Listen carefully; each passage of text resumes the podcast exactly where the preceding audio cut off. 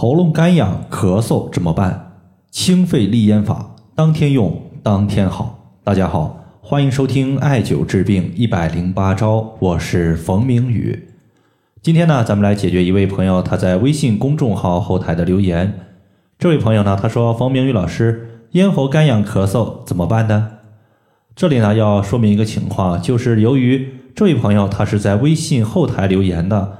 我并没有看到患者的具体舌苔，所以呢，也不太清楚这位朋友他具体是咳痰还是干咳。我估计呢，大概率应该是干咳为主。今天呢，我们讲解的内容主要的话就是以咽喉的干痒或者是疼痛、干咳作为主要症状的一个调节方法。如果你是咳痰的话，在穴位上面可能会有所变动，不要照搬。首先呢，针对以上的问题，我们从三方面来进行调节。咽喉干，它说明呢局部的水分不足，我们人体出现了阴阳失衡的问题。第一点呢，此时我们可以把舌头在口腔之中搅动十来圈儿，搅动之后，你发现我们口中的津液充足了。此时呢，我们把口中的津液分三次缓慢的吞下就可以了。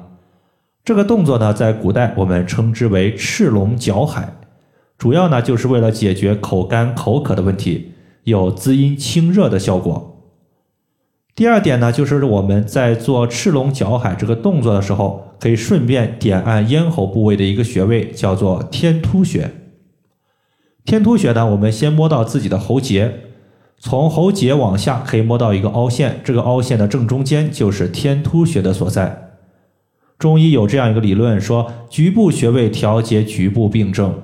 而天突穴呢，在嗓子附近，肯定呢可以解决嗓子不舒服的多种情况。当我们用手按揉这个穴位两到三分钟的时候，对于嗓子局部有痰或者是嗓子干痒的疼痛都有效果。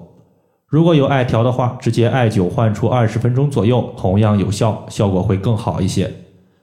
第三点呢，在这里我们还会用到一个足部的远端穴位，叫做照海穴。照海穴呢，我们先找到内踝尖儿，从内踝向下推，可以找到一个小的凹陷，这个凹陷就是照海。照海穴呢，从名字我们就可以看到，顾名思义就是太阳光照射到大海之上，然后海水的水汽蒸腾，水汽蒸腾，它自然可以滋润我们身体上肢，消散我们身体上半部位的一个火气问题。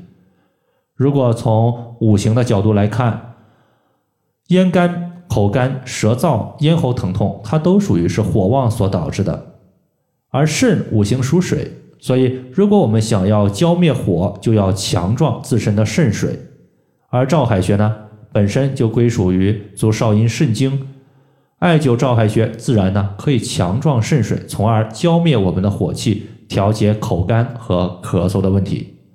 好了，以上的话就是我们今天所要分享的主要内容。